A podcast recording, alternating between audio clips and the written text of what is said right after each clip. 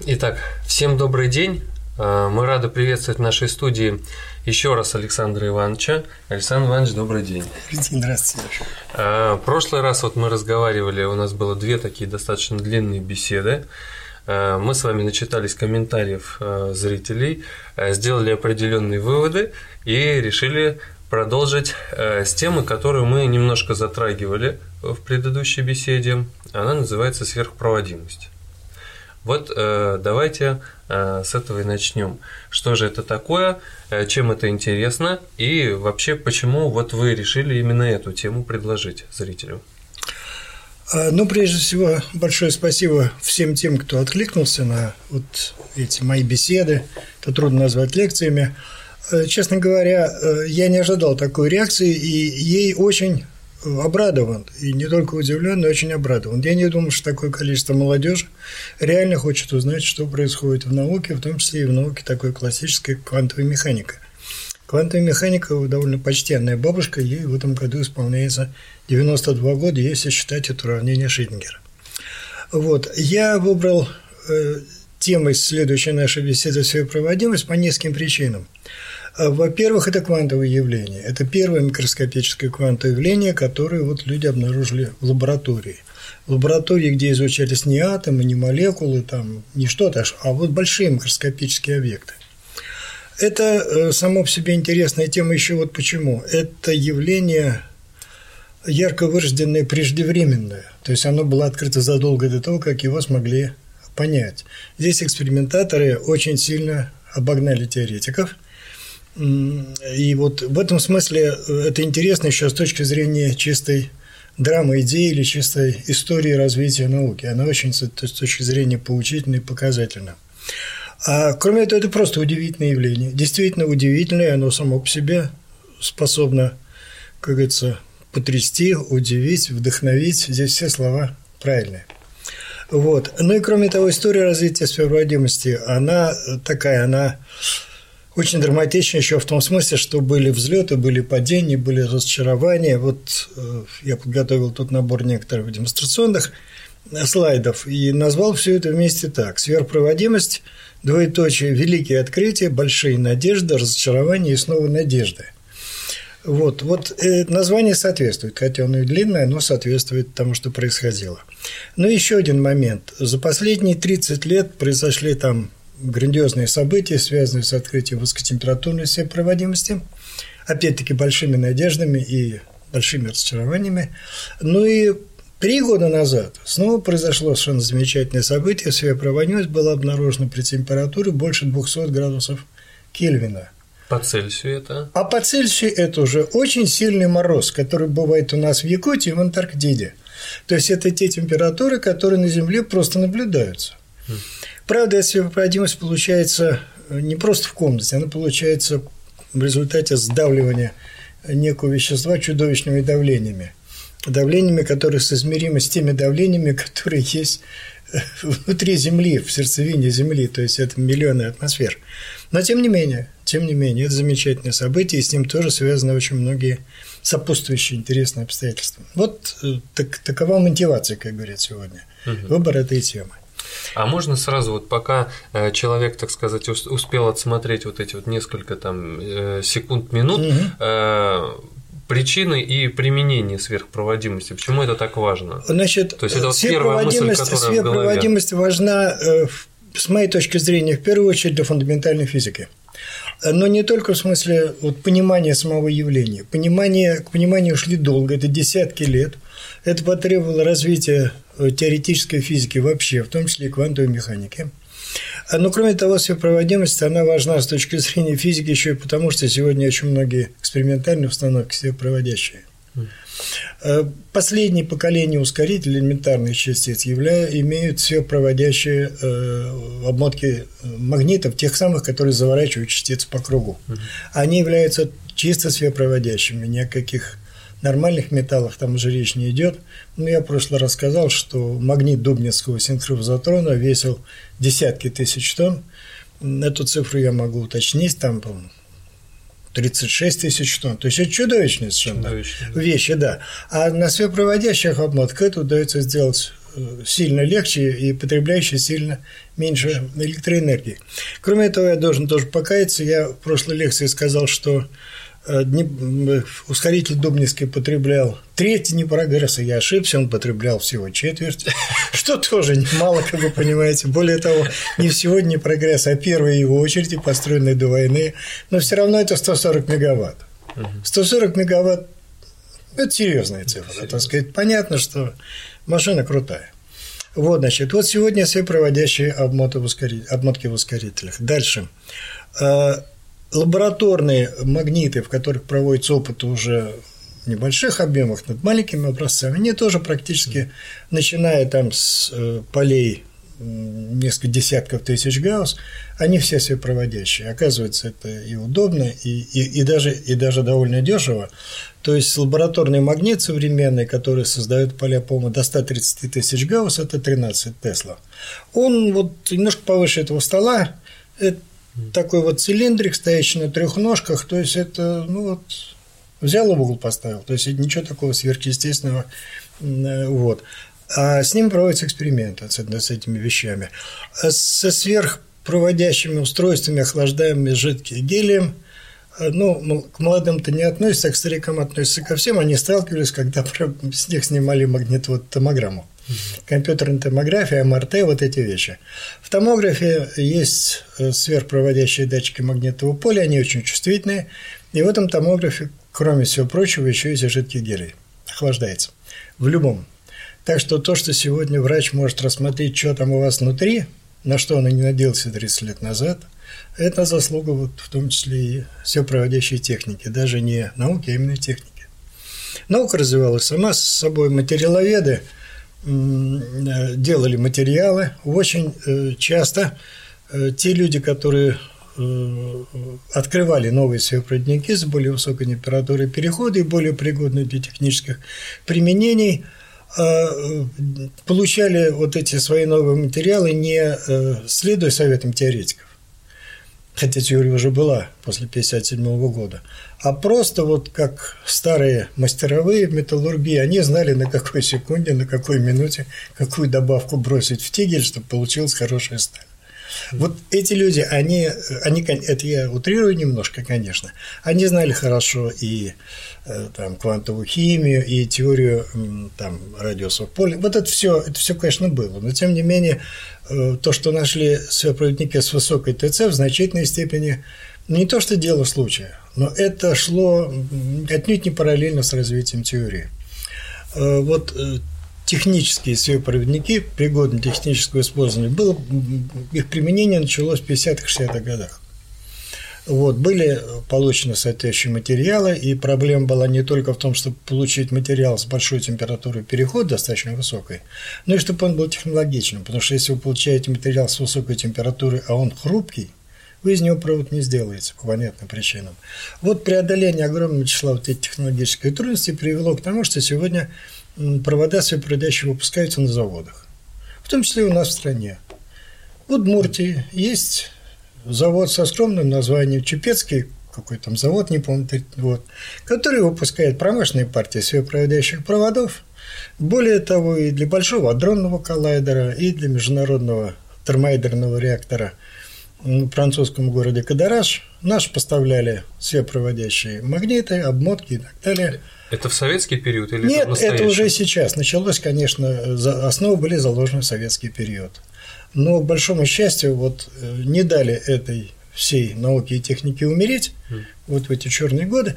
А, и по-прежнему это все работает, и контракты выполняются, и э, причем выполняются в таких объемах, что по-моему, это имеет отношение к международному реактору. Там э, в ценностное выражение вклад России 17%. А что, на Западе нет таких заводов, которые могут... Вы знаете, я не могу сказать, чем это объяснено. Есть заводы, нет завода. Наверное, есть. Возможно, здесь соотношение цена-качество. Возможно, просто то, что у нас это давняя культура. А, вот проводящая наука и техника в Советском Союзе развивались очень активно. Я об этом буду говорить особенно еще там наука фундаментальная. Но были и технические разработки. И к этому, конечно, подталкивали еще и военные, поскольку из сверхпроводников можно сделать очень маленькие, мощные, скажем, электромоторы для приведения в движение винтов э, подводной лодки. Угу. Он будет тихий, мощный, маленький, ну вообще хороший.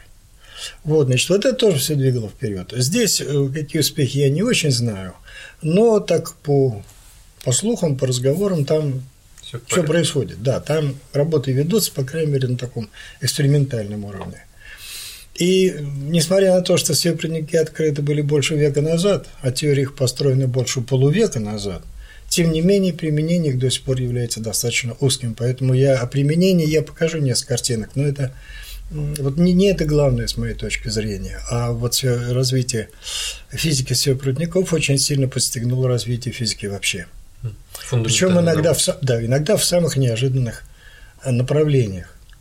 Ну, например, когда были открыты высокотемпературные сверхпроводники, то правительство нескольких стран, причем ведущих США, Японии, Германии и Советского Союза тогда еще, значит, открыли программы финансирования по вот этим работам. Финансирование было достаточно серьезным, и поэтому очень многие люди к этому подключились, которые, в общем, как-то ради вроде как к этому отношения-то особо и не имели. Это поддержало науку вообще. Это не первый случай в свое время, когда были открыты лазеры и мазеры, то среди американских научных работников сразу появилась э, шутливая расшифровка слова «мазер». Ну, правильная расшифровка какая? Microwave Amplification и так далее. Вот, американцы, ну, под это дело, как я понял, было сразу открыто хорошее финансирование. Во-первых, осветительные приемники, потом мощные источники света. Дело пошло. И американцы тоже придумали замечательную расшифровку. More applied scientists eat regularly. Больше ученых-проводников едят каждый день. Вот повторяется еще 50-е годы. То есть вот каждое крупное открытие в науке увеличивает финансирование, там государственным мужам приходит очередной в голову, что этих надо кормить, от них большая польза. Mm-hmm. Вот высокотемпературная североместь привела точно к тому же эффекту. Открылось много программ правительственных, в том числе и у нас, которые очень сильно поддержали. Для нас это было особенно важно, поскольку у нас с наукой, в общем, было совсем после этого скоро стало совсем плохо.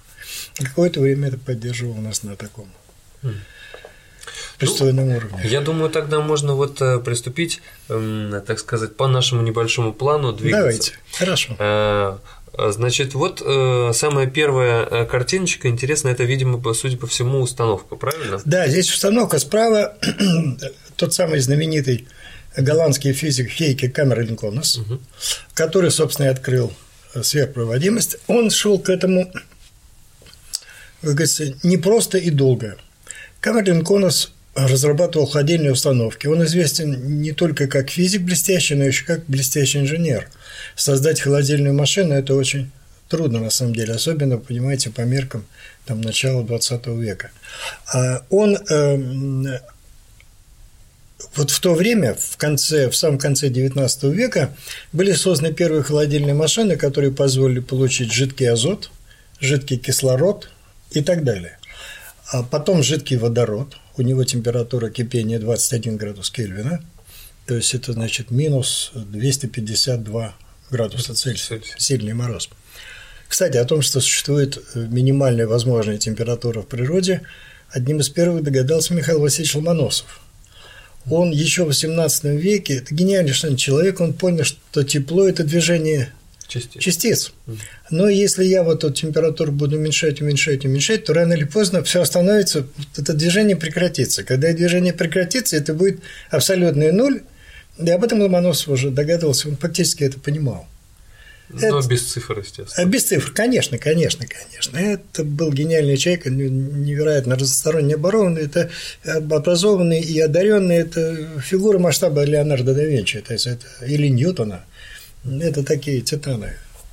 Сейчас, когда знакомишься с их трудами, а к 275-летию со дня рождения Ломоносова был в общем двухтомник его трудов, страшно интересное чтение, страшно интересное по многим причинам. В том числе его переписка с Эйлером, там много интересного. А вот если обратиться вот э, к художественному фильму советскому. Э... Вот сериал, снятый как раз под этот юбилей, совершенно замечательный. Это подробный, документированный хорошо. Там э, это, не, не, не прятали роль вот зарубежных ученых, стажировок, вот какую роль сыграли стажировки Ломоносова, обучение его за границей, все это хорошо показано, все это правда. Показана его непростая история, там, вплоть до попадания в прусскую армию, там совершенно жуткие вещи.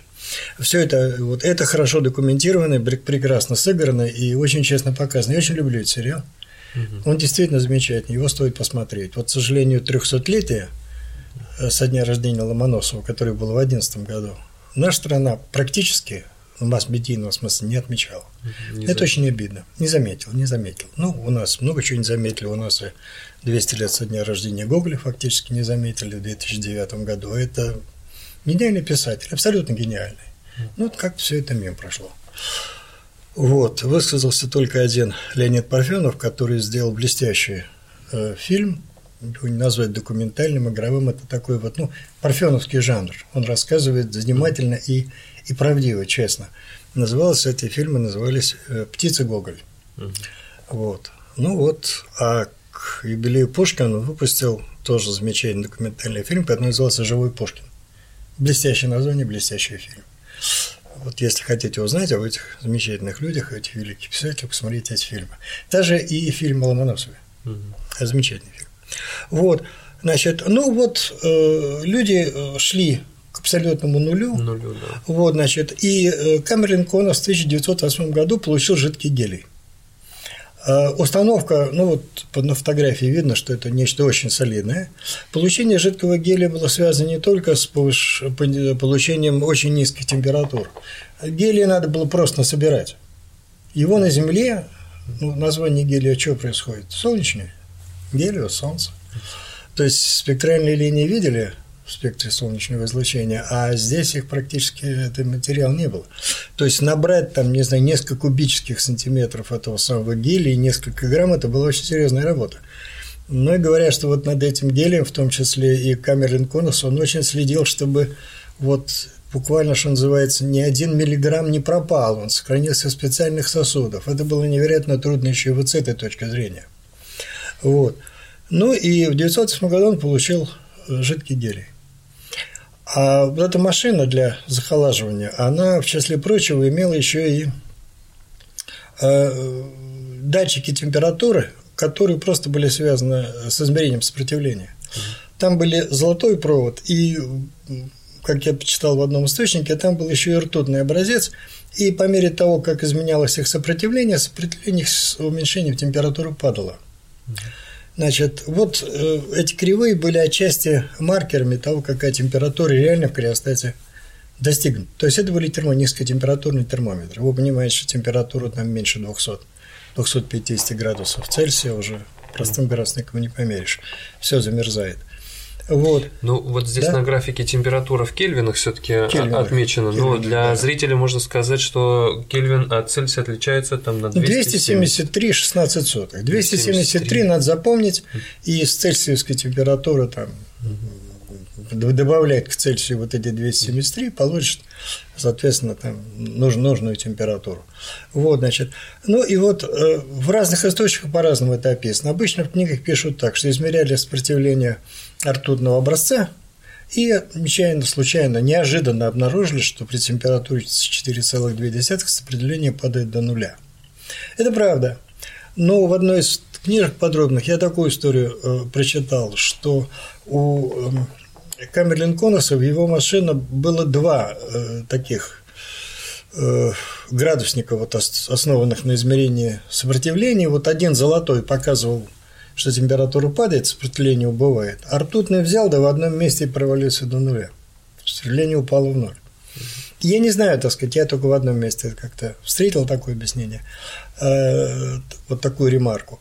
Вот, значит, ну, что абсолютно точно, это то, что он экспериментировал с э, рту, образцами ртути. А ртуть здесь была выбрана не случайно. Дело в том, что э, люди уже знали, что чем чище металл, тем выше проводимости, чем ниже сопротивление. А ртуть легко чистится, потому что она жидкая при какой-то температуре. Вы кусок стали, чтобы почистить, понимаете, зонная, ну или там Германия, Кремний, это зонная плавка, это страшная возня. А ртуть, она жидкая, она легко очищается от примесей. Вот, значит, делается чистой. Вот, значит, и поэтому экспериментировали в том числе и с ртутью. Эти эксперименты проводились э, весной 1911 э, года. Ну, я перебью. Э, да. На вот эти установки, видимо, финансирование выдавалось, да, то есть потому что собрать э, в то конечно. время вот эту вот установку, во-первых, э, инженерная, да, подготовка должна конечно, быть достаточно серьезная. Там было два соавтора, очень, которые э, фигурируют во всех книжках, это те люди, которые обеспечивают инженерное mm-hmm. обслуживание. Это очень серьезное дело. Откуда Камилин Конус брал деньги, я не знаю. Но, понимаете, в то время немножко по-другому э, было все организовано. Если профессор получал звание профессора, то он автоматически получал такую зарплату, что на эти деньги он в том числе мог проводиться. С одной стороны, опыты были дешевыми, а с другой стороны, зарплата большая. Ну вот, например, э, Александр Степанович Попов, изобретатель радио, за изобретение радио, которое в царской России было очень трудно внедрить в промышленность, потому что оно и не было. Ну, при таких личных была в зародыше квалифицированных там инженеров, рабочих было очень-очень мало. Но царь-батюшка э, не поскупился и выдал ему премию 33 тысячи рублей, на которые Александр Степанович купил имение в Тверской губернии. То есть нельзя сказать, что подкрытие не заметили. Нет, его оценили. А то, что потом для производства радиоприемников пришлось обратиться к французской фирме Дюкрете, который умел делать железки, по-видимому. Ну, вот так жизнь была устроена, а куда ты денешься? Э, ну, вот поэтому, если человек получал звание профессора, он одновременно становился заведующим кафедрой обычно, то проблема денег, зарплаты, она, так сказать, не, не очень его уже волновала. Он мог ставить опыты, в том числе и на свои деньги. Это не тот случай. Здесь, конечно, огромные материальные затраты. Я не знаю, это ведь все было в Лейдене, там старинная физическая школа. Я уже как-то говорил, что там э, директорами этой лаборатории были Лоренс. Тут, там э, в Голландии была очень-очень высокого уровня физика. Традиционно, почему-то маленькая страна с великой наукой. Вот в том числе и первая низкотемпературная лаборатория, она в Голландии возникла. На чьи деньги сказать не могу. Вот Нильс Бор, когда он стал великим ученым, его финансировал э, пивная фирма Карлсберг. Это я хорошо знаю. Вот. Они тоже оценили маленькой Дании, великий ученый, Титан, одно из самых знаковых времен э, имен всех времен и народов, надо ему денег дать, виллу поставили там и так далее. Мы опасные вещи говорим, потому да. что сейчас те люди, которые думают, что они покупают пиво Карлсберг, видимо, они могут подумать, что они делают вклад в науку. Вы знаете, значит, отчасти они правы. С Бором была замечательная история, когда он в 1961 году приехал к нам в Советский Союз. Бор посетил Советский Союз в 1961 году, когда он был, ему было уже 76 лет, он был такой старый дедушка. Вот, с ним была замечательная история. Один из молодых тогда физиков, он был аспирантом, он описывает, как они с Бором провели ночь в аэропорту Шереметьево. Почему? Бора, конечно, приехала провожать домой вся наша научная общественность, но рейс задерживался. Сдали час, ждали два, потом все поехали домой спать. Из академиков, из великих людей, ну, они тоже не молодые. И кого-то оставили одного, чтобы ну, хоть Бора до самолета проводил человек как нехорошо. Вот. Но аспирант, молодой парень, оказался, решил угостить Бора советским пивом. Интересная идея, вообще говоря. Вот, значит, пошли они пить пиво где-то в аэропорту Шереметьево, Бор попробовал, ну и парень его так спрашивает, ну, как вот наша там Жигулевская поедем, я не знаю, какое еще пиво было. И Бор сказал потрясающую фразу, которую человек воспринял с крайним изумлением. Главное, что не Туборг. Так это почему? А потому что Карлсберг финансирует, естественно, научные исследования в Дании, а Туборг – гуманитарные. И физик не может пить пиво Туборг, иначе его отучат от церкви. Ну вот, вот это было настолько дико для нормального молодого советского парня. Вот к вопросу о том, кто чего платил. Вот, значит, а Карлсберг подарил действительно Бору замечательную виллу, э, чудный дом. Кстати, потом, после смерти Бора, этот дом использовался как гостевой дом для э, физиков, которые приезжали поработать в институт Бора. И, в частности, там довольно долгое время жил замечательный наш физик-теоретик Дмитрий Игоревич Дьяконов к сожалению, вот он несколько лет назад умер. Вот, он жил в этом доме, там говорили, что там водопроводные краны, из одного из которого течет пиво. Ну, я не знаю, я, я там не был, могу что сказать, но там всякие легендарные истории рассказывали. Так что вот такая история. Э, По-видимому, правительство, по-видимому, какие-то международные фонды. Вот это все профинансировали. Конечно, это дело дорогое. Это дело дорогое. Тем не менее, вот э, Голландия очень хорошо вложила свои, ну, по-видимому, небольшие деньги вот в этот, как все сегодня сказали бы, проект. Проект сработал. Было открыто вот это явление – а есть запис, э, факсимильные копии записных книжек ну, рабочего журнала Камерлин Конос. Он, к сожалению, писал по-голландски. А голландский замечательный язык тем, что он ни же не похож. Хуже только венгерский, по-моему. Там, там вообще. Вот, значит. Ну и вот там даже обведено в этом самом факсимильной копии обведено слово вот сверхпроводимость. Он, по-видимому, впервые его употребил на нашем земном шаре.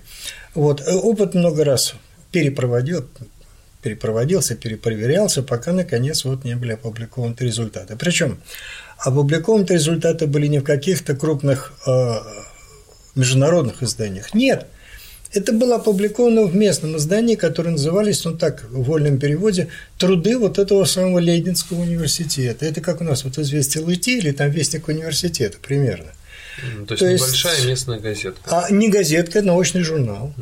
Но этот научный журнал отнюдь не с мировой циркуляцией, как говорят сегодня. То есть, вот человек напечатал в своем голландском журнале, но тем не менее мир ахнул. Понятное дело, что это стало всем известно быстро. И следующие свои статьи Камилен Конос тоже печатал вот этих трудах Лейденского университета. Ну, а результат в каком виде был опубликован? В виде графика Ну, вот или здесь, расчёта? вот здесь вот, да, вот на картиночке приведен график. Угу. Вот это эксперим... э, как бы оригинальный график, он, конечно, немножечко перерисован, но вот хорошо видно, что скачком при температуре 4,2 Кельвина исчезло сопротивление мед... э, ртутного образца, простите. А вот, кстати, золотого не исчезло. Вот золото, оно не становится сверхпроводящим вплоть до нулевой температуры – в прошлый раз я успел сказать, что хорошие проводники не хотят стать сверхпроводящими, а сверхпроводящими становятся плохие металлические проводники, свинец, олово, вот, которые там в разы уже проводят ток. И сегодня мы знаем, почему это, и все, все естественно и логично, тогда было удивительно. Вот, значит, ну и э, ноль, как вы понимаете, был аппаратный ноль. То есть это не прибор, если он показывает ноль, то это значит, он показывает свою погрешность. Поэтому вот там стоит циферка 3 на 10 минус, по-моему, 6 ома. Минус 5 ома. Написано. Или минус 5 ома, да. да, да, да. То есть это сильно меньше, чем то, что было, а были десятые доли ома, то есть скачок на там, 200 или 100 тысяч раз, это много. Вот. Но тем не менее, этот ноль, как говорят, аппаратный ноль. Ну а дальше стал вопрос о, о том, этот, этот ноль это сколько? Конкретно, да? Конкретно сколько? И тот же Камерлин Коннес придумал опять-таки, потрясающий по простоте и всю проясняющий сразу эксперимент. Он сделал, он, кстати, вот сверхпроводимость ртути была открыта в 2011 году, а в 2012 была открыта сверхпроводимость в свинце и олове, им же, в этой же лаборатории. А в течение примерно 10 лет все данные шли из этой лаборатории по очень простой причине, потому что у других просто не было жидкого гелия. Жидкий гелий у других людей появился лет через 10. Это было два места на Земле, одно из них в Канаде, другое в Германии. А вот. А четвертым местом, где появился жидкий гелий, это наш город Харьков. Ну, я наш говорю не потому, что я какой-то там агрессор или националист. Нет, просто Харьков входил в состав Советского Союза. Более того, все, кто там был, знают, что это русский город. Там, ну, угу. что сейчас об этом говорить? Там был открыт новый молодой Харьковский физико-технический институт, и там была четвертая в мире реагентная лаборатория. Кстати, говорят, что поскольку отношения с Советским Союзом были очень хорошие, то вот Лейденская э, лаборатория помогала в оборудовании Харьков, Харьковского физтеха. Люди оттуда ездили, ну и там учили, советовали. Это тоже важная вещь. Вот. Ну и вот он э, в 2012 году он открывает еще несколько светопроводников, а потом придумывает очень простой опыт. Берете колечко из светопроводящего материала и запускаете там ток. Ток можно запустить двумя способами. Первый – разомкнуть колечко, подключить к батарейке, чтобы ток потек. А второй – это просто взять и принести рядом магнит. И за счет эффекта электромагнитной индукции у вас по кольцу пойдет ток. Это то, что было открыто великим англичанином Майклом Фарадеем там еще в середине XIX века. Ну, а фиксируют они наличие тока там? По магнитному полю. Mm-hmm. Раз ток течет, будет магнитное поле вблизи проводника, поднести чувствительный магнитометр, все увидите. Mm-hmm. Вот. Ну и вот э, Камерлин Конос придумал простенькую коммутационную схему, когда вы сначала запитываете кольцо от источника, а потом переключаете тумблерчик и замыкаете его само на себя. и убедился, что ток там течет несколько часов без источника питания. Ну, ток вот при каком-то температуре в обычном проводнике мы сегодня знаем, сколько течет, если выключить питание. Течет меньше пика секунды. То есть вот 10 минус 12. 10 минус 12. Просто мы знаем там времена релаксации электронов. Все это сегодня. Сегодня мы преподаем студентам, мы ставим двойки, если они этого не знают. Вот. Сегодня это все считается какими хрестоматийными истинами. Вот, а тогда этого ничего, ничего не знал. Более того, величайший, один из величайших физиков того времени, Генрик Антон Лоренц, тот самый великий голландец, он, например, считал, что при понижении температуры все металлы должны стать диэлектриками, перестать проводить ток. Почему? А потому что электроны, они, когда температура становится очень низкой, они прилипают к атомам. Ничего, да, идейка? Ну, логично. Повторяю, повторяю, атом Резерфорда Бора еще фактически не было, дело происходило до 2011 года. А как раз в 2011 году Резерфорд открыл, как выглядит атом, и к нему чуть попозже подъехал Нильс Бор. Мы об этом говорили. Но зонной вот. структуры пока еще Ой, не было. какая зонная Там... структура? Не было и квантовой механики, ничего. Зонная структура возникла в второй половине 20-х годов, как только возникла квантовая механика. Вот, об этом речь не шла. Речь шла о том, что то, значит, есть электроны, они были открыты Томпсоном за три года до конца XIX века. Понятно, что электроны сквозь твердое тело как-то идут, это электрический ток. Ну, а почему они текут не без сопротивления, они стучат по атомам. Вот туда бум-бум-бум-бум-бум-бум, поэтому, значит, направленное движение разрушается за счет этих ударов, и поэтому возникает конечная проводимость. Более того, эксплуатируя эту, в общем-то, очень наивную идею, Друда и Лоренц еще в 900 году получили формулу для электропроводности, которой мы пользуемся до сих пор. Ну, то есть, как бы отчасти это предположение оказалось, ну, как Верно, бы, верно конечно, да. конечно. Формулу пользуем до сих пор, просто мы вкладываем совершенно другой смысл в некоторые из букв, которые в эту формулу входят. Но вот для нас сегодня время свободного пробега – это не время до удара об следующий атом, а время там, рассеяния на колебаниях, решетка, на примесях и так далее. Но формула, так называется, формула Друда Лоренца до сих пор. Они ее написали. То есть картина была физически совершенно здравая, как говорится, разумная, но э, вот из нее следовало, что атомы прилипнут при нуле температуры, электроны прилипнут к атомам, и все. А металл вместо того, чтобы стать диэлектриком, стал бесконечно проводящим. А как тогда, э, как тогда вот трактовать? То есть это, это теоретически это ошибка, да, ну, да. Ну так, если мягко вот говорить, да, но практически оказалось абсолютно верно. Вот, То есть это понимаете, что? Это формула... Вот совпадение такое вот невероятное или что? Как? Просто смысл некоторых букв, которые в эту формулу попали, он изменился. А формула сама осталась правильной. Основная идея, что сопротивление э, металлов электрическому току связано с рассеянием носителей на каких-то препятствиях, на каких-то, да, на каких-то элементах структуры. Ну, то в то время ну, понимал, я... что это атомы, а мы сегодня мы знаем, что это не атомы, а дефекты, колебания кристаллической решетки, там много чего. Существует такое понятие механизмы рассеяния, их несколько основных базовых, там ну, можно выделить два или три, а есть еще много всяких других. То есть смысл физически этих буквок изменился, ну, то есть а они, по сути счет правильный. То есть они догадались до того, что происходит рассеяние, но дальше уже был вопрос да, на да, чем. Вопрос и на чем. Вопрос конечно, на чем они конечно. немножко, так сказать, это, это не могли знать. Просто. Не могли знать, потому что и, ну, мы говорили, что и атомная структура вещества-то даже в конце XIX века некоторыми людьми встречалась в штыки. А хотя кристаллографы в этом были уверены, и очень многие физики-экспериментаторы были уверены, что это так. Но, тем не менее, точка зрения не была уж прям совсем такой общепринятой. Вот, так что вот эта картина, которую, ну, сегодня можно считать очень наивной, она на самом деле была очень такой правильной, концепция была верной. Просто, как говорится, некоторые вещи потом пришлось э, переосмыслить. А вот сам расчет среднего тока, который вызывается определенным напряжением и определенными типами рассеяния, он оказался правильным. И формулу мы сегодня используем. Мы называем ее формулой Друда Лоренца. Мы благодарные потомки, мы помним, кто это впервые сделал и кого при этом надо упоминать.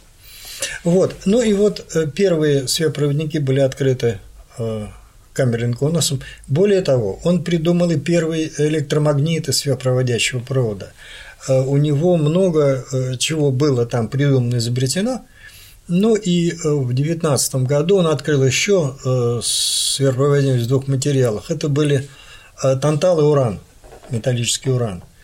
Вот. Ну, вот эти эксперименты шли-шли. Вот. И было интересно, потому что фактически вся научная информация шла из Лейденской лаборатории. У нее не было никаких конкурентов. А проверить никто не мог. Вот это на самом деле не очень хорошо. Поскольку обычно, ну, мы говорили о том, что наука – это когда в одном и в другом месте все получается одинаково, а тут другого места просто нет. Наконец появились другие низкотемпературные лаборатории, сверху низкотемпературные, где был жидкий гелий. А все данные Камеля были подтверждены. Кстати, Камель очень быстро получил Нобелевскую премию. Он буквально, по-моему, ее в 2013 году получил. То есть признали это открытие практически сразу. Хотя ну, то есть, а как, совершенно... приехали к нему в лабораторию, он провел Я не знаю, не знаю, но он предъявлял вот эти... Приезжали ли люди из э, Нобелевского комитета, в лабораторию просто не знаю. Вот, но ну, каким-то образом он должен был Нет, нет, он, он все это публиковал, конечно, все это было опубликовано, все это можно было взять и почитать. И кроме того, повторяйте, моя догадка, у Лейденской лаборатории была настолько высокая репутация – по-видимому, в этом дело.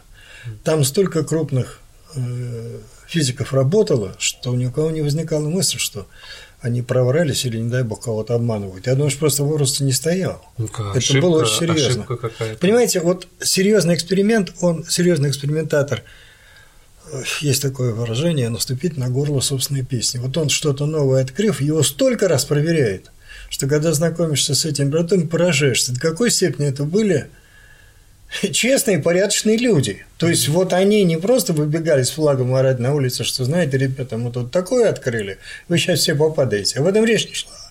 Наоборот, это все проверялось ну, самыми разными методами, самыми разными способами, в самых разных условиях. Э, так что, когда это выносилось на суд общественности, да, то вы могли быть уверены, что вот э, сделано все возможное как говорится. Вот э, это, это норма, на самом деле, в науке. Я в конце немножко расскажу об открытии самого последнего температурного сверхпроводника. И вот публикация по этому поводу, она пример того, как люди самыми разными способами показывают, что то, что они открыли, вот эту сверх-сверх высокотемпературную сверхпроводимость, это правда. Это само все очень интересно. Работа сделана в 2015 году. Это прямо сейчас. То есть, это современные люди, это вот наши современники они работают на том же уровне, как говорится, достоверности. Это очень сложный эксперимент, невероятно сложный, но тем не менее. Вот так. Ну вот если немножко перескакнуть, угу. вот мы видим, что из таблички, что последние сверхпроводники это 62 и 73 а, значит, года. Речь идет не о последних сверхпроводниках, а о последних классических Класс... сверхпроводниках, угу. да. Значит, вот физика сверхпроводимости развивалась очень по-разному, и мы коснемся еще разных сторон этого развития. А если говорить о температуре перехода, то э, 1930 году была обнаружена сверхпроводимость в необии. Есть такой материал, его, кстати, до 50 -го года называли Колумбией. Потом приняло международное сообщество название необий. Вот. И вот в этом материале температура перехода 9, 25 или 26 сотых градуса Кельвина. То есть она существенно выше, чем ртути, в свинце, в олове, вот этих предыдущих материалах. Более того, необий оказался очень удобным для практических применений. Вот провода их делают из необия. И не только потому, что он э, при сравнительно высокой температуре обладает своей проводимостью, но и потому, что он технологичен. То есть из него действительно можно сделать провода. Ну, это такие, видимо, категории, как там э, эластичность э, металла. Техно... Да, я не знаю, вот, да, да, да, вот, вот, вот эти вещи, вот, вот эти вещи. Более того, значит, физики-экспериментаторы, физико-материаловеды, они постоянно вели поиск вот этих новых сверхпродлящих материалов, и поиск этот, он тоже происходил так как-то неравномерно. Вот в районе 60-го года было обнаружено, что сплавы необия с другими металлами, так называемые интерметаллиды, как называли, они обладают очень высокими температурами перехода. И здесь э, вот как раз в табличке в этой приведены некие рекордные вещи. Вот там я выделю два материала. Необий тристанум, он, э, у него высокая температура перехода 18 градусов. 18. И он еще технологичен, то есть из него еще сильно потрудившись, можно сделать проволоку. А вот там есть материал необий 3 Германии, у которого температура 23,2 градуса. Вот это рекорд старых низкотемпературных сверхпроводников, абсолютный рекорд. Но этот материал не технологичный, он вроде как и неустойчивый химически, но вот в виде пленок он демонстрирует такую температуру. А за него ухватились по очень простой причине. Дело в том, что его можно в сверхпроводящее состояние перевести уже не жидким гелием, а жидким водородом. Угу. А, а он гораздо дешевле, чем жидкий гелий. Вы а понимаете? как происходит процесс э, перевода?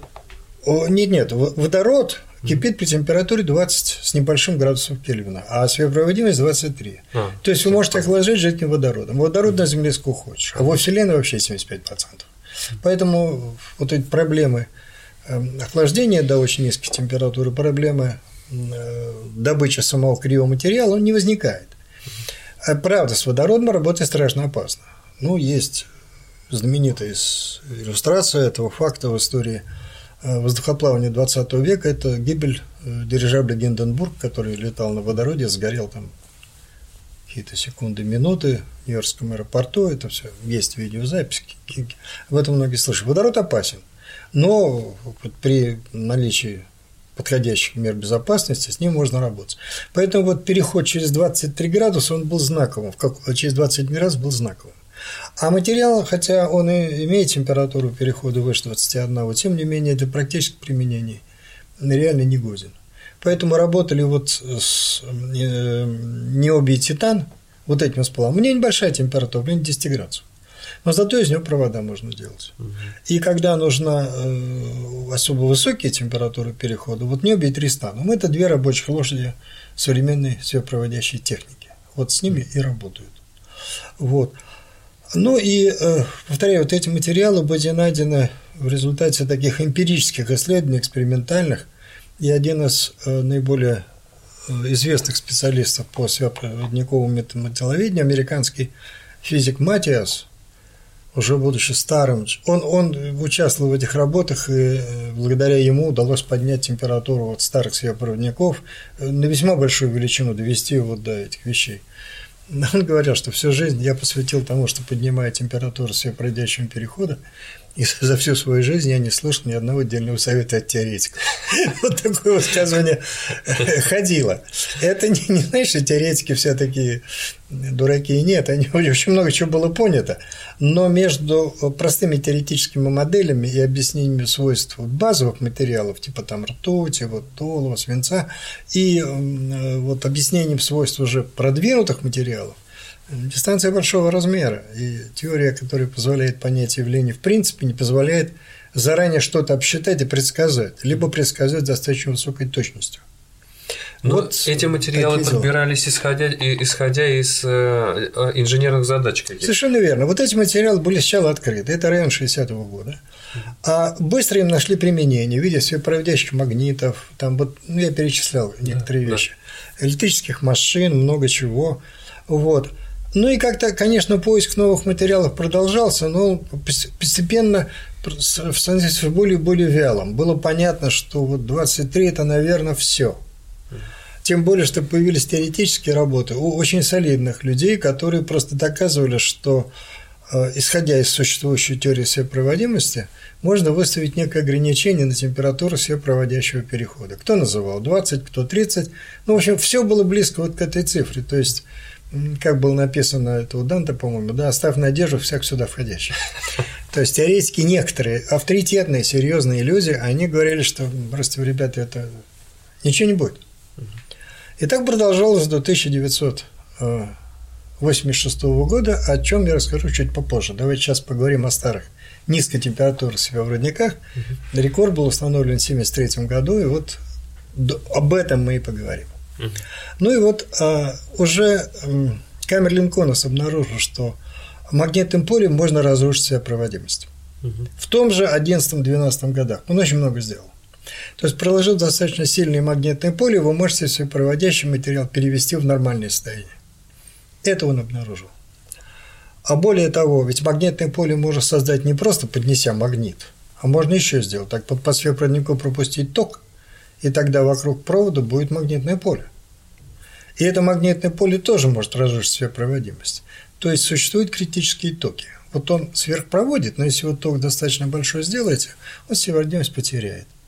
И даже было сформулировано так называемое правило Силсби, э, согласно которому, как только магнитное поле на поверхности сопроводящей проволочки достигает критического значения, которое разрушает, так проводник становится нормальным. То есть у него возникает конечное сопротивление, он начинает выделять тепло, ну, все, что полагается по старым дурвым законам Ома, там, Джоуля все такое.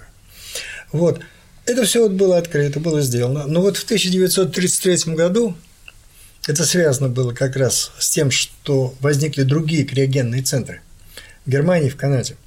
Вот э, в 1933 году два немецких физика э, Мейснер и Оксенфельд, ну, Мейснер, если правильно по-немецки прочитать, будет Майснер, поэтому иногда в нашей литературе, правда, редко эта фамилия называется как Майснер, Мейснер чаще говорят, открыли очень интересную вещь. Они открыли, что э, Внутри сверхпроводника, сверхпроводникового образца, магнитное поле всегда равно нулю. То есть, если, если поле не превышает внешне какого-то критического значения, вот если я помещаю, скажем, сверхпроводящий шарик во внешнем магнитном поле, то в сверхпроводнике наводится э, такой магнитный момент, который в точности компенсирует поле внутри. То есть сверхпроводник как бы намагничивается под действием внешнего магнитного поля, но с точностью до, как говорится, наоборот – его собственная намагниченность и внешнее магнитное поле, складываясь, дают ноль. Mm. Вот это называется с тех пор эффектом Мейснера по имени открывателя, иногда называют эффектом Мейснера-Оксенфельда. И, и вот это было совершенно неожиданное открытие. Почему? Ну, одно дело, когда разрушается сопроводимость магнитным полем, а другое дело, когда вы, скажем, берете какой-то ну, образец, там, не знаю, ртутный, медный, оловянный, и его э, Э, сажаете в магнитное поле при комнатной температуре. Тогда магнитное поле проникает внутрь. У металлов э, обычно они для постоянного магнитного поля, они очень такие, ну не то что прозрачные, они практически его не меняют. За исключением, конечно, ферромагнетиков. Вот железо там, это понятно, там намагничиваются, там нет. Имеется в виду не ферромагнитный материал, там медь, алюминий, вот их большинство. Значит, а теперь давайте его охлаждать и опускать с температуры ниже температуры светопроводящего перехода. Э, давайте про да. намагниченность немножечко давайте. тогда э, поясним. То есть это речь идет о вот если говорить о каких-то таких самых простых школьных да. примерах, да. магнит и да. там, э, допустим, стружка магнитная выстраивается да. каким-то образом. Вот стружка магнитная, да. она ферромагнитная. Для да. того, чтобы она как раз выстраивалась, Выстра... надо, чтобы он был сильно магнитный. Да, если у нас материал, который не ферромагнитный, да. значит он не реагирует практически не да. реагирует. Вот угу. он реагирует безумно слабо. Основная масса всех металлов является либо, как говорят, парамагнитными, либо диамагнитными. Угу. То есть он меняет магнитное поле внутри себя на какие-то там сотые доли процента, это очень мало. Вот мы с вами говорили о радиолюбителях, вот в старину мы настраивали катушки радиоприемников, там был сердечник, он был либо алюминиевый, либо медный. Ты туда вкручиваешь, и когда его вкручиваешь, то чуть-чуть меняется индуктивность. Она меняется вот на чуть-чуть, чтобы подстроить колебательный контур на частоту радиостанции. Вот совсем чуть-чуть. Вот. А вот тут выяснилась такая вещь, что когда вы берете материал, который принес температуру себе проводящий, то вы можете его намагнитить, ну не намагнитить, а создать магнитное поле, которое проникает внутрь материала, и там практически не отличается от того, как если бы материала вообще не было. Ну, ничего не происходит. Ничего не происходит, да ничего не происходит. Теперь вы охлаждаете ниже точки перехода, и вот в тот момент, когда он становится себя проводящим, магнитное поле себя выталкивает. То есть он как бы проявляет магнитные свойства. Он проявляет, да? как говорят, идеальный диамагнетизм. То есть он выталкивает магнитное поле на 100%. То есть не просто слегка меняет, не на сотые доли процента, а единица, то есть сто процентов. Внутрь э, светопроводящего материала магнитное поле не проникает. Как это фиксировали тогда? А, ну, фиксировать это можно по-разному. Я могу в этом материале проделать маленькую дырочку, вставить туда маленькую петельку, которая меряет магнитное поле. Способов достаточно много. Угу. Ну и самый эффектный – это, конечно, гроб Магомета. Не знаю. Вот картиночка у вас есть справа от фотографии Майснера Оксенфельда. А. Значит, это вы берете. Значит, чаша, видимо. Чаша, чаша, да, вот она, э, чашка, в нее налит жидкий гелий. Значит, чашка светопроводящего материала. Светопроводящий материал еще очень дешевый. Эту чашку можно сделать из свинца. Ну, Свинец настолько дешевый, что из него пули делают, как известно, которых надо много. Вот. Можно там из олова, а из олова кастрюли, там ложки делали. То есть это бытовые материалы. Вот помещаете все это в жидкий гелий, ножки стоят в жидком гелии, но для чистоты эксперимента, значит, берут и саму чашку держат в парах жидкого гелия, то есть только ножки опущены. Низкая температура, по низкой температуре оказывается не только у ножек, но и у чашки, ну, потому что хорошо проводит металл тепло. А все это в парах гелия, там тоже низкая температура. И кладете туда магнит. Обыкновенный магнит, вот стержень магнита, и он всплывает. Почему? Да вот мы говорили, что выталкивание магнитного поля можно объяснить так. Под действием магнитного поля в сверхпроводнике наводится свой магнитный момент, направленный точно против поля. Точно против поля. А раз направлен точно против поля, значит, он будет чему? Ну, отталкивание этого дела, естественно, да. Вот. Ну и в результате, значит, этот магнит поднимется на ту высоту, где его силу тяжести, притяжения Земли, точности скомпенсирует эту выталкивающую магнитную силу. Этот опыт принято называть гробом Магомета, ну, по старинной легенде, вот, мусульманской религии, насколько я знаю, значит, вот известно было, что гроб Магомеда висел в воздухе, ничем не поддерживаемый. Угу. Ну, я Коран не читал, и не знаю там, как оно написано, но это общепринятый термин, вот называется это гроб Магомеда. Угу, по аналогии. Ну и вот да, и вот когда вы, как говорится, а эти опыты были поставлены практически сразу же. И выяснилось, что магнит может плавать над сверхпроводящим металлом, но и сверхпроводящий металл может плавать над магнитом по той же самой причине. Вот это демонстрация полного выталкивания магнитного поля из этого самого, из материала.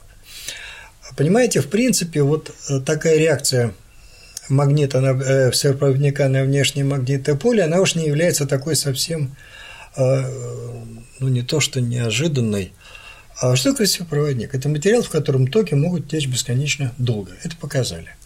Дальше. Давайте сделаем так. Давайте приведем вот опыт, который привозил Майкл Фарадей, когда он проносил магнит мимо проводника с током и так далее. Фарадей был первым, кто сообразил, что электрический ток можно вызвать не просто поднеся магнит к проводу, а принеся его мимо. Легенда утверждает, что Фарадей 10 лет таскал в своих панталонах, в карманах кусок провода и магнит, чтобы они стучали по ногам и постоянно напоминали ему «думай, думай о том, как это связано». Он додумался. Вот. Эффект э, явления электромагнитной индукции, все мы его хорошо знаем. Если у меня есть металл, который проводит электрический ток без сопротивления, а я поднес ему магнит, магнит создал ток электромагнитной индукции – а есть закон такой, который говорит, что внешнее магнитное поле создает проводники ток такого направления, который компенсирует вызвавшее его магнитное поле. Если у меня ток течет без сопротивления, то реакция металла будет идеальной. Она создаст ровно такой ток, чтобы полностью создавить это магнитное поле. Проводник проводит без сопротивления. Объяснили. Поднес магнит, там стали гулять индукционные токи, и они полностью компенсировали. Но это полправды. А вторая половина правды, она совершенно жуткая. Ее уже понять вот так просто нельзя. Как я вам говорил, а если я магнитное поле посадил внутрь своего проводника в нормальном состоянии, а потом его охладил, так он в точке перехода вытолкнет это магнитное поле. Он не только его, так сказать, законсервирует там, как вот в этом, наоборот. То есть вот эта часть вот этого опыта, она никак не объяснялась ни законом электромагнитной индукции, ни свойствами идеального проводника.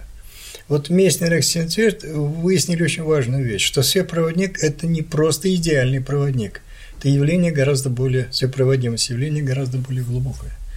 Это было фундаментальное открытие, очень важное.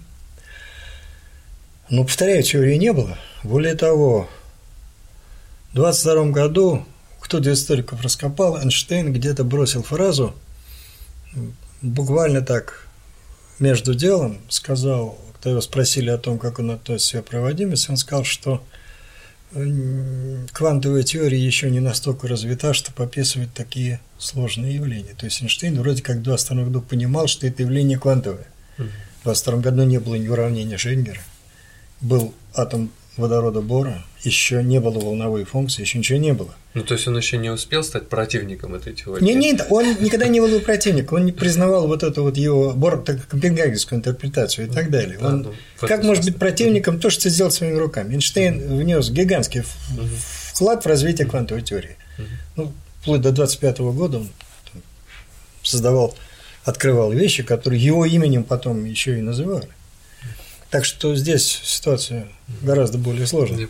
Вот, это было явление э, абсолютно необъяснимое, абсолютно непонятное. Ну и вот когда вот Мейснер и Ксерфет открыли вот это явление полного выталкивания магнитного потока при любом сценарии, либо сначала магнитишь, потом остужаешь, либо сначала остужаешь, потом магнитишь, результат один. Вылезло магнитное поле наружу. Вот тут теоретики стали придумывать некоторые модели, пока очень робко, пока очень наивные, которые позволили бы это объяснить. Вот первым такой моделью была модель Гортера Казимира. Здесь вот фотография знаменитого физика Хендрика Казимира, тоже голландского, кстати. Вот, это человек совершенно замечательный. Он первую половину жизни занимался фундаментальной теоретической физикой, и мы там имеем не только модель Гортера Казимира, мы имеем еще эффект Казимира, притяжение Казимира, ну, что сделал. А второй половиной жизни он был руководителем исследовательских лабораторий фирмы Philips, а потом вошел в совет директоров этой фирмы. Ну, согласитесь, Крутой поворот. Да, резкий. Ну а то, что фирма Philips до сих пор существует, э, в том числе и в обстановке жесткой конкуренции с там южнокорейскими, японскими и так далее, компания говорит о том, что с научным директоратом там приняли правильное решение, да. Вот. Вот Казимир э, вместе с другим физиком Гортом, тоже известным голландским физиком, они предложили такой способ рассуждать что все проводники при температуре ниже точки совпадающего перехода все электроны делятся на две группы. Часть электронов нормальные, то есть вот те, которые подчиняются закону Ома, но ведут себя как полагается. А часть так называемые светопроводящие. О том, что откуда берутся светопроводящие, пока ничего не будем говорить, поскольку не знаем. И предложили вот эту двужидкостную модель. То есть разделили все электроны на две компании. Одна описывалась Э, группа электронов с законами Ома, там Джоулево тепло, все, что полагается, а вторая двигалась по законам свободных частиц. Почему предположили, что именно так? Понимаете, просто под действием обстоятельств. Mm. Вот под действием обстоятельств. Вот так устроено вот это все. Давайте договоримся вот до такого. Посмотрим, что получится. Но они предложили, что концентрация сверхпроводящих электронов с ростом температуры стремится к нулю, точки перехода они полностью исчезают. А нормальных, наоборот, стремится к нулю, когда температура стремится к кельвиновскому нулю. То есть все электроны становятся сверхпроводящими. Они предложили конкретные температурные зависимости вот для этих N, N и NS и э, смогли, ну не то что объяснить, а отчасти объяснить вот эксперименты Месснера и Оксенфельда, но не полностью. Вот мы с вами говорили, что если сначала перевести сверхпроводящее состояние, потом поместить в магнитное поле, тогда все понятно. Закон электромагнитной индукции, они вытолкнут поле. А вот второй сценарий, когда ну, охладили, никак. а потом... Да, да, да, вот это никак. Вот одну половинку теорию Гордера Казимира объясняла, вторую никак. А это были люди замечательные. Казимир вообще очень один из крупнейших физиков-теоретиков. Конечно, не все это понимали, но надо было с чего-то начинать. И вот буквально через год, в 1935 году, два очень крупных физика, братья Лондона, старший и младший, они сначала были немцами, потом стали англичанами. Но когда Гитлер пришел к власти, они поняли, что надо уезжать. Вот. Они уехали в Англию, в Англии работали, работали очень плодотворно. Ну и вот старший брат Фринц э, Лондон, он э, не просто был знаком с квантовой механикой. В квантовой механике ему подлежит несколько ключевых результатов. Э, Фриц Лондон является одним из авторов теории ковалентной связи. То есть квантовая механика впервые объяснила, почему два одинаковых нейтральных атома могут образовать молекулу. Но все газы это у нас H2, O2, N2. Это как? Два атома нейтральные, что они притягиваются?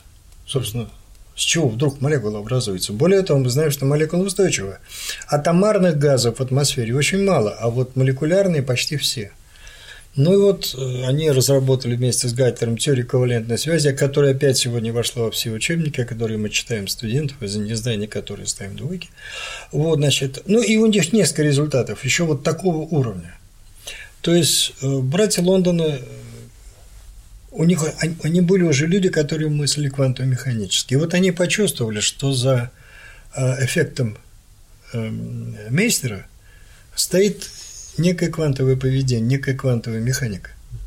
Тогда нельзя было написать уравнения, которые возникли уже в послевоенное время, но они дополнили э, уравнение макроскопической вот, теории электромагнитного поля еще одним хитрым уравнением, которое было построено так, что позволяло объяснить эффект Мейстера при любом сценарии замагничивания и охлаждения. Они написали уравнение, которое связывало, в общем, идея э, уравнения такая. Если у вас линия силового магнитного поля, и если это происходит в сверхпроводнике, то вокруг этой линии силового поля обязательно должен возникнуть круговой. Вот уравнение я на пальцах объясняю, там… Александр Иванович, э, я поясню, э, категорически не хочет приводить формулы и уравнения. Не хочу пользоваться… Я его просил много раз, но да, он да, не да, хочет. Я не хочу пользоваться формулой векторного анализа, но их, кто когда-то знал, так, наверное, многие подзабыли, а некоторые никогда не знали. Кроме того, как выяснилось по отзывам, смотрят люди и гуманитарные, и, ну, широкая аудитория – у канала, поэтому я стараюсь уравнением все-таки не злоупотреблять. Я, ну, вот, как говорится, попытаюсь на пальцах рассказать. Вот, значит, так вот, э, братья Лондона э, написали два уравнения, которые позволили объяснить эффект Мейснера и более того, рассчитать ту глубину, на которую магнитное поле все-таки заходит в проводник. Она оказалась безумно маленькой, поэтому эффект такой, что поле выталкивается. Оно выталкивается, но в очень тонком предстеночном слое оно есть. Оно просто очень быстро убывает. И они рассчитали это. С тех пор возникла так называемая лондонская глубина проникновения. Опять же, это какая-то практическая работа, да? То есть как расчет? В известном смысле, вот сейчас я поясню. Дело в том, что уравнение это, как говорят, макроскопическое, то есть там нет постоянной планка, там нет никаких квантовых вот этих э, врагов ушей. Да, там ничего такого нет. Оно выглядит как одно из уравнений Максвелла, но не сводится к нему ни в коем случае. Это оригинальное уравнение, изобретение. Но люди, которые знают квантовую механику, понимают, что это уравнение можно получить из квантово-механической связи между плотностью потока и вероятностью, векторным потенциалом градиента волновой функции. Вот я наговорил таких слов, поэтому понятно, почему не хочу писать уравнение. А если бы написать, очень тогда, много, может быть, очень много чего придется объяснять. Ну. ну, а те, кто это видал, ну, те без меня залезут книжку, посмотрят. Вот. Значит, так вот, есть квантовая формула. Они были получены еще в 20-е годы. И вот братья Лондона их прекрасно знали. Вот если взять одно из э, таких ключевых выражений квантовой механики, выражение для плотности потока вероятности э, для частицы, заряженной во внешнем э, поле, во внешних полях, и его немножечко попреобразовывать очень простым образом, то вы получите вот это знаменитое второе уравнение Лондон, в которое все объясняют. То есть напрямую квантовая механика вроде бы из уравнения не видна. Но написали эти уравнения люди, которые блестяще знали квантовую механику. И без этого знания они бы никогда ничего не предложили. То есть это была такая первая серьезная попытка на квантовом уровне объяснить экспериментальные факты. И не только бесконечная проводимость, но и вот эффект Мейснера. Тут, наверное, стоит сказать, что эффект Мейснера в каком-то смысле более фундаментален. А, потому что из эффекта Мейснера бесконечная проводимость следует – а вот из бесконечной проводимости эффект Мейстера нет, как мы договорились. И вот эффект Мейстера они объяснили в 1935 году. Э, из этих уравнений сразу получается распределение магнитного поля внутри сверхпроводника. Выясняется, что магнитное поле заходит чуть-чуть, глубина проникновения составляет ну, 500 ангстрем, то есть это там сотые доли э, микрона, совсем маленькая. Вот. Э, это потом промерили экспериментально, оказалось, что все очень хорошо. Угу. Более того, это вот факт, о котором я практически не знал. Э, Лондон ставили эксперименты. Они были не просто теоретиками, блестящие физики, они еще э, измерили э, поверхностное сопротивление сверхпроводника. Это было еще в довоенное время, то есть сопротивление на переменном токе переменном поле. Вот, они проводили эксперименты по измерению ну, того, что мы сегодня называем щелью в спектре элементарных возбуждений. То есть они очень глубоко проникли вот в эту проблему. Вот. Ну и вот эти уравнения Лондона в каком-то смысле оставались. Уравнение Лондона применим вот к той сверхпроводящей части электронов, которую в свое время провозгласили Гортер и Казимир. Угу. Для нормальной там все понятно. Пиши закон Ома, и все будет хорошо. А вот для э, сверхпроводящей надо писать уравнение Лондонов. Ну и вот так все это дело развивалось, происходило. А вот вопрос не по теме. А вот да. фамилия э, вообще не про физику, да. просто в сторону в голову пришло. А вот фамилия Лондон э, это связанная с городом какая-то какая-то имеет? Не знаю. Связь? Дело в том, что они интересно. оба они еврейского происхождения, mm-hmm. но они немцы, по, как говорится, как говорят, по паспорту, как сказали бы сегодня. Mm-hmm. Более того, у них имена-то немецкие: Фриц и Хайнц. Mm-hmm. Это классические немецкие времена.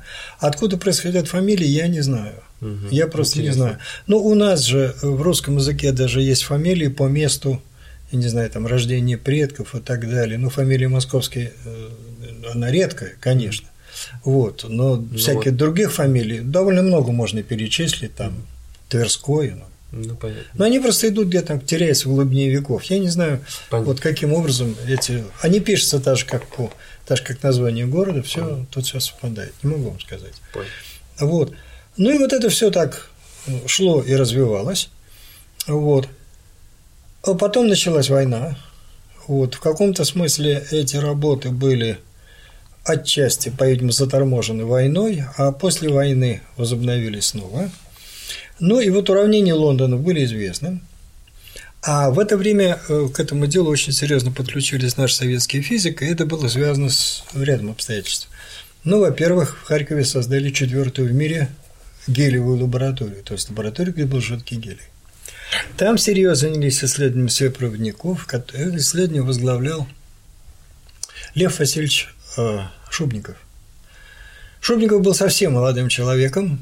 Он перед этим поработал в Лейдене у, вот, в той самой лаборатории с профессором Дегазом. Есть опыт Эйнштейна Дегазом, упоминали его, по в прошлой беседе.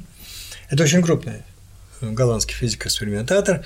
Более того, Шубников не просто там поработал, они успели открыть явление, которое сегодня есть во всех учебниках – эффект Шубникова до газа. Это касается проводимости там, проводящих сред, металлов и так далее. Шубников э, развернул в Харькове, в Харьковском физико-техническом институте исследования по сверхпроводимости, и при этом получил результаты, которые оказались опять-таки немножко преждевременными.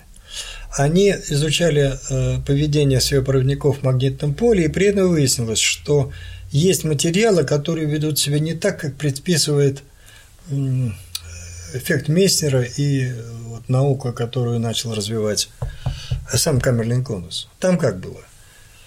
Помещаешь магнитное поле, поле выталкивается, потом поле становится критическим, слишком сильным, бабах, все проявление пропадает, и дальше металл ведет себя как обычный металл. Все разрушение своей проводимости магнитным полем при вполне определенном значении, которое называют критическим магнитным полем. Критические магнитные поля были известны, померенные для, ну, для, ртути, там, для олова, вот эти вещи были известны. А тут выяснилось, что есть все проводники, которые ведут себя очень странно. Вот в полях не сильных у них эффект Месснера, то есть полное выталкивание магнитного поля. А потом начинается какая-то странная вещь. Они продолжает выталкивать, но не целиком, не все. Вот, то есть намагниченность начинает не падает в ноль, а ну, как тут начинает уменьшаться, да, и продолжается довольно долго. Более того, когда вы его сначала намагнитите, а потом начнете поле снимать, так он возвращается не по той кривой, возникает гистерезис довольно сильный. Угу. То есть он едет назад, вы снимаете магнитное поле, а в нем остается захваченная намагниченность. Угу. Эти опыты были первыми, результаты были очень не то что неопределенными, но опять трудно воспроизводимыми, они зависели от образца. Ну, вы понимаете, опыт ставится при температуре жидкого геля, а жидкий гелий что это такое? Это значит, все в снегу. Ну, двойной крест – сначала жидкий азот, потом жидкий гелий. Все это холодное, все это обморожено снегом. Там, где вода, там, понимаете, возможно, закоротки. Ну, угу. много всяких… Все вытекающие. Да, да, все вытекающие проблемы. Но вот Шубников впервые обнаружил странное состояние сверхпроводников, которое бывает между вот этим критическим полем и другим полем, которое сильно больше, и которое потом назвали вторым критическим. В английском языке используется другая немножко терминология – нижнее критическое поле и верхнее критическое поле. Lower critical field and upper critical field. Вот, у нас первое и второе. Ну и вот э, эти опыты были прерваны. Значит, Шубников вот эту фазу открыл, ее сейчас называют Шубниковской фазой довольно часто. То есть у нее есть и другие названия, но Шубниковская фаза тоже. Но вот здесь в истории нашей советской физики произошла настоящая трагедия. Значит, был 1937 год. Значит, в Харьковском физико-техническом институте, это, кстати, было все распечатано, опубликовано сравнительно недавно. Возникла дискуссия между учеными, научными работниками, не, не по научным, так сказать, каким-то проблемам, а история такая. Институт академический, то есть там работают люди, занимающиеся чистой наукой. Вопрос – Должен ли академический институт заниматься прикладными исследованиями, в том числе направленными на военные нужды? Или мы должны все это отдать отраслевым институтам, которых тогда было очень мало, а заниматься чистой наукой, ну и наплевать там на все, что происходит снаружи. Коллектив разделился на две большие группы. Одни были сторонниками занятия чистой наукой, к их числу принадлежал Ландау, который тогда как раз возглавлял теоретический отдел Харьковского физтеха. Вот. И была группа, которая считала, что, ребята, вот война на пороге, в 1937 году уже понимали, что, э, так сказать, старые европейские демократии не зря выращивают Гитлера, mm-hmm. что это не просто так. И они очень много Гитлеру прощали. И не только там поджог Рейхстага или там «Хрустальную ночь». Нет. По Э, документам после Первой мировой войны Германии было запрещено иметь военные корабли очень большого тоннажа. А Гитлер строил вот эти все терпицы, э, ну вот эти суперлинкоры. Ну, на это закрывалось глаза. На это закрывали глаза, конечно. Более того, немецкие инженеры просто заряжали тоннаж, чтобы попадать в эти нормы. Это все знали. Вот в кармане не спрячешь. Mm. Ну и все закрывали глаза. Прекрасно понимая, что надо вырастить. Товарищи, Гитлер, он бросится на этих там, коммунистов, их надо стравить, и все будет хорошо. Ну, замечательно. Вот. Ну и поэтому вот здесь тех, кто участвовал в этих дискуссиях в Харьковском физтехе, и тех, и других в каком смысле можно понять. Те, кто занимался чистой наукой, успешно занимался чистой наукой. Среди них были Ландау и Шубников. Ландау вообще за границей работал довольно, ну, несколько раз, и там получил признание, и получил там выдающиеся научные результаты. Шубников тоже – они, конечно, хотели дальше развивать вот эти сейчас научные исследования. А их призывали там, ну не всех, но какую-то значительную часть вуза, скажем, заниматься радиолокацией. Дело невероятно важное в обстановке приближающейся войны. Дискуссии были настолько острыми, что дело дошло до доносов, как всегда кисточек бывает. Начали писать там в НКВД наверх, что вот тот, понимаешь, завелись всякие. Ну и кончилось дело тем, что там НКВД разобралось, и нескольких очень крупных ученых приговорили и через, примерно через месяц расстреляли. В их числе оказался и Лев Васильевич Шубников. Вот когда говорят о сталинских репрессиях и там, о всем прочем, там очень много всякой ерунды наговоренной, привлечений, а вот это факт действительно, который имел место быть. А, причем это было в тот период короткий, который НКВД правил Ежов. Но это был известный палач. Он, он, он правил это недолго, но он успел тут Наделал. дел понаделать, хотя вряд ли уж он по собственной цели это сделал, я думаю, что это просто был исполнитель верхней воли. Ну и вот Лев Васильевич Шубников погиб вот в этой вот мясорубке 1937 года. Значит, Ландау сел в тюрьму, мы об этом говорили. То, что он попал в тюрьму, а его не расстреляли, для меня до сих пор очень удивительно. Вот почему. Дело в том, что там помимо этих дискуссий была еще одна вещь. Какой-то там из сотрудников Харьковского физтеха написал, я даже не знаю, декларацию, воззвание, листовку. Она тоже была опубликована не так давно, где говорили, что, значит, Сталин предал дело международного пролетариата, что он там... Ну, про него были написаны очень лицеприятные вещи. Ландау ее подписал. Когда читаешь эту листовку, вопрос один. Почему тебя не расстреляли сегодня вечером? Там mm-hmm. такие слова, mm-hmm. что там любая власть Отреагировал. Вы, ребята, вы что, обалдели? Вы совсем с ума сошли? Mm. Вот, значит, то, что он попал в тюрьму и там выжил, ну, капец его вытащил, он там год продержался, как-то вообще само по себе событие удивительное. Повторяю, листовка была опубликована в каком-то крупном нашем издании, я сейчас не помню, то ли это была э, газета научных работников «Поиск», то ли «Троицкий вариант», но это не какой-то, вот знаете, такая газетенка местная, нет, это серьезное солидное издание публиковало. И я, когда прочитал ее, я был просто я был поражен угу. тем, что власть вот это, как говорится, стерпела. Угу. По крайней мере, в отношении некоторых из этих людей. А Ландау был человеком очень ярким, очень таким агрессивным, очень харизматичным. Вот. И он, как говорится, подписал, я думаю, не просто потому, что мало подумал, ну, ему было там около 30 лет в это время, еще 30 не исполнилось, молодой, яркий. Уже прославив, поработавший на Западе, прославившись на весь мир, там, ну, он об себе, так сказать, хорошо понимал. Вот. А скромностью особо никогда не отличался. Вот, значит, э, по этому поводу целая куча историй существует. Вот когда Борта приезжал в 61 году в город Москву, он там в том числе и лекцию читал. Ну и кто-то, значит, а переводил с английского языка лекцию Евгений Михайлович Лившиц, ближайший соратник Ландаус, автор его по курсу теоретической физики.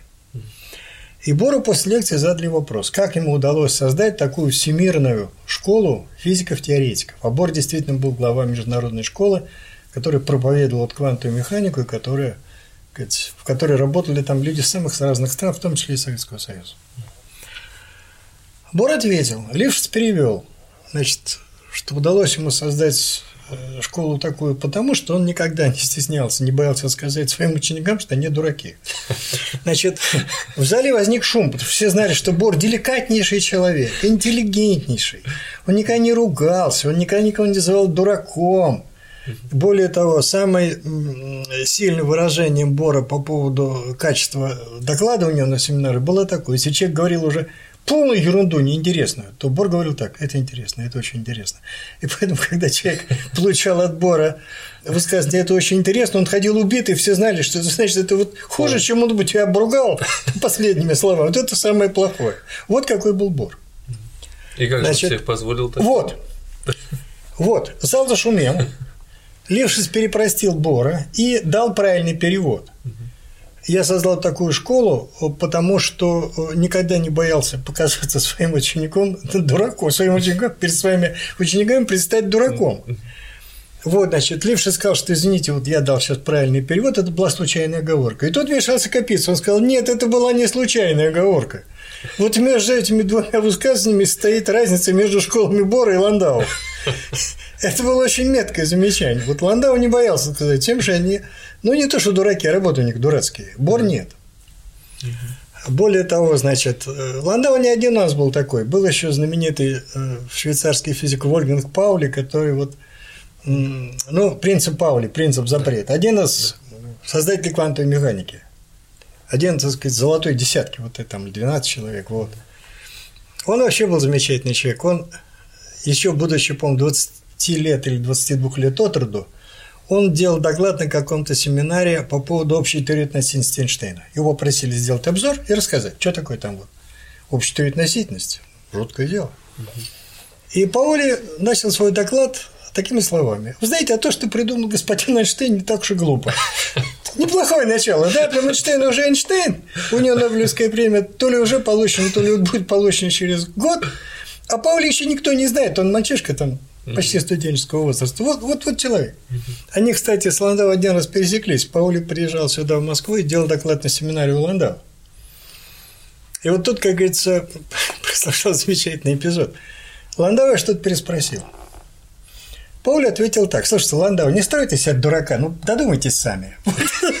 На глазах у всей этой великой школы. Народ был в шоке, потому что Ландау был богом. И тут этого бога вот Вольган Паули так осадил. Так что... Что же, что же как отреагировал, ты интересно. Так вот, значит, так вот, это объясняю характер, вот какой характер, был характер да, этих да, людей. Более того, Гландау тоже и по поводу Эйнштейна хорошо высказывался. Он, когда вот началась эта дискуссия о смысле квантовой механики, Ландау замечательную фразу как-то бросил. А, Эйнштейн, так он же никогда не понимал квантовой механики. Это тоже хорошо. Эйнштейн был уже Эйнштейном. А вот Ландау себе позволил такое заключение. А Эйнштейн все он не принимал, это разные вещи, как я понимаю. Но Ландау считал, что оно не понимает Эйнштейн квантовую механику. Бог с ним. Это просто характеризует человека. Да. И вот он такой яркий, бескомпромиссный, задиристый и так далее. Он бумагу подписал. Угу. Сел. Но не погиб. А вот Шубников погиб. Вот. Причем Шубников погиб еще. Дело в том, что в Харьковском физтехе тогда работали иностранцы, немцы. Вообще к нам много крупных физиков приезжало в 30-е годы, и они работали у нас здесь месяцами, там чуть не годами. Отчасти это было связано с тем, что здесь возникало э, новое государство, новое общество, новая страна, было интересно. А здесь развивалась э, в том числе активно физика. Так вот, выяснилось, что значит, те немцы, которые работали в Кальском физтехе, э, некоторые уехали, выяснилось, что кое из них немножко там шпионил, а некоторые там то ли оказались слишком близки к нацистской партии. В общем, это все раскопали. И тех, кто здесь с ними работал, их взяли. Да, да, да, да. Вот, вот это дело. И нельзя сказать, что это была чистая выдумка. Дело в том, что в Харьковском физтехе, например, работал немецкий физик Фриц Хоутерманс. Это имя не очень известно, но Хоутерманс был одним из первых, кто догадался, что энергия Солнца – это энергия термоядных реакций.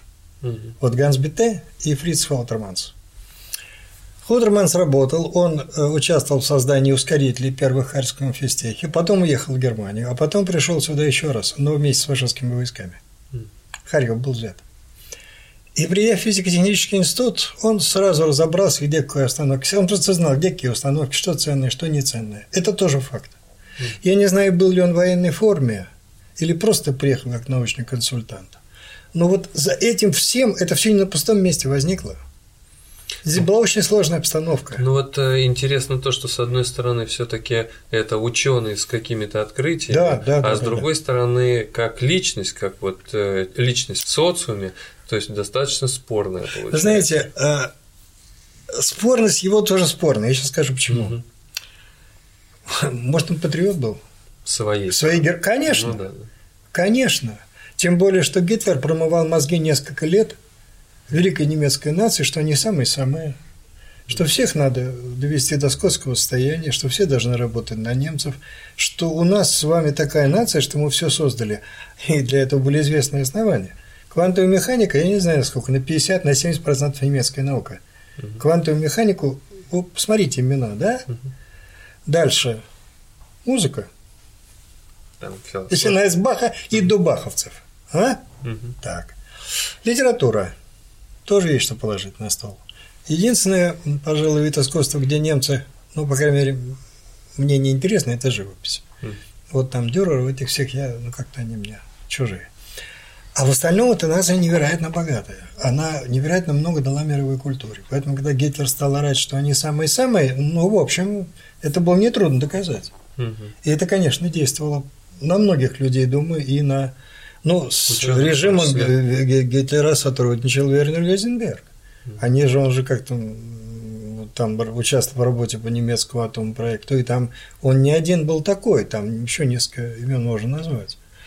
Эта ситуация очень сложная, вы знаете, здесь э, и дело было не только в том, что их там могли расстрелять, повесить, там вопрос просто решался. Вот. Тут, тут ситуация, она такая очень многомерная, очень многофакторная. Я о Хоутермансе вот то что, то, что знаю, то сказал. Больше я о нем мало что знаю, но тем не менее вот такой случай был.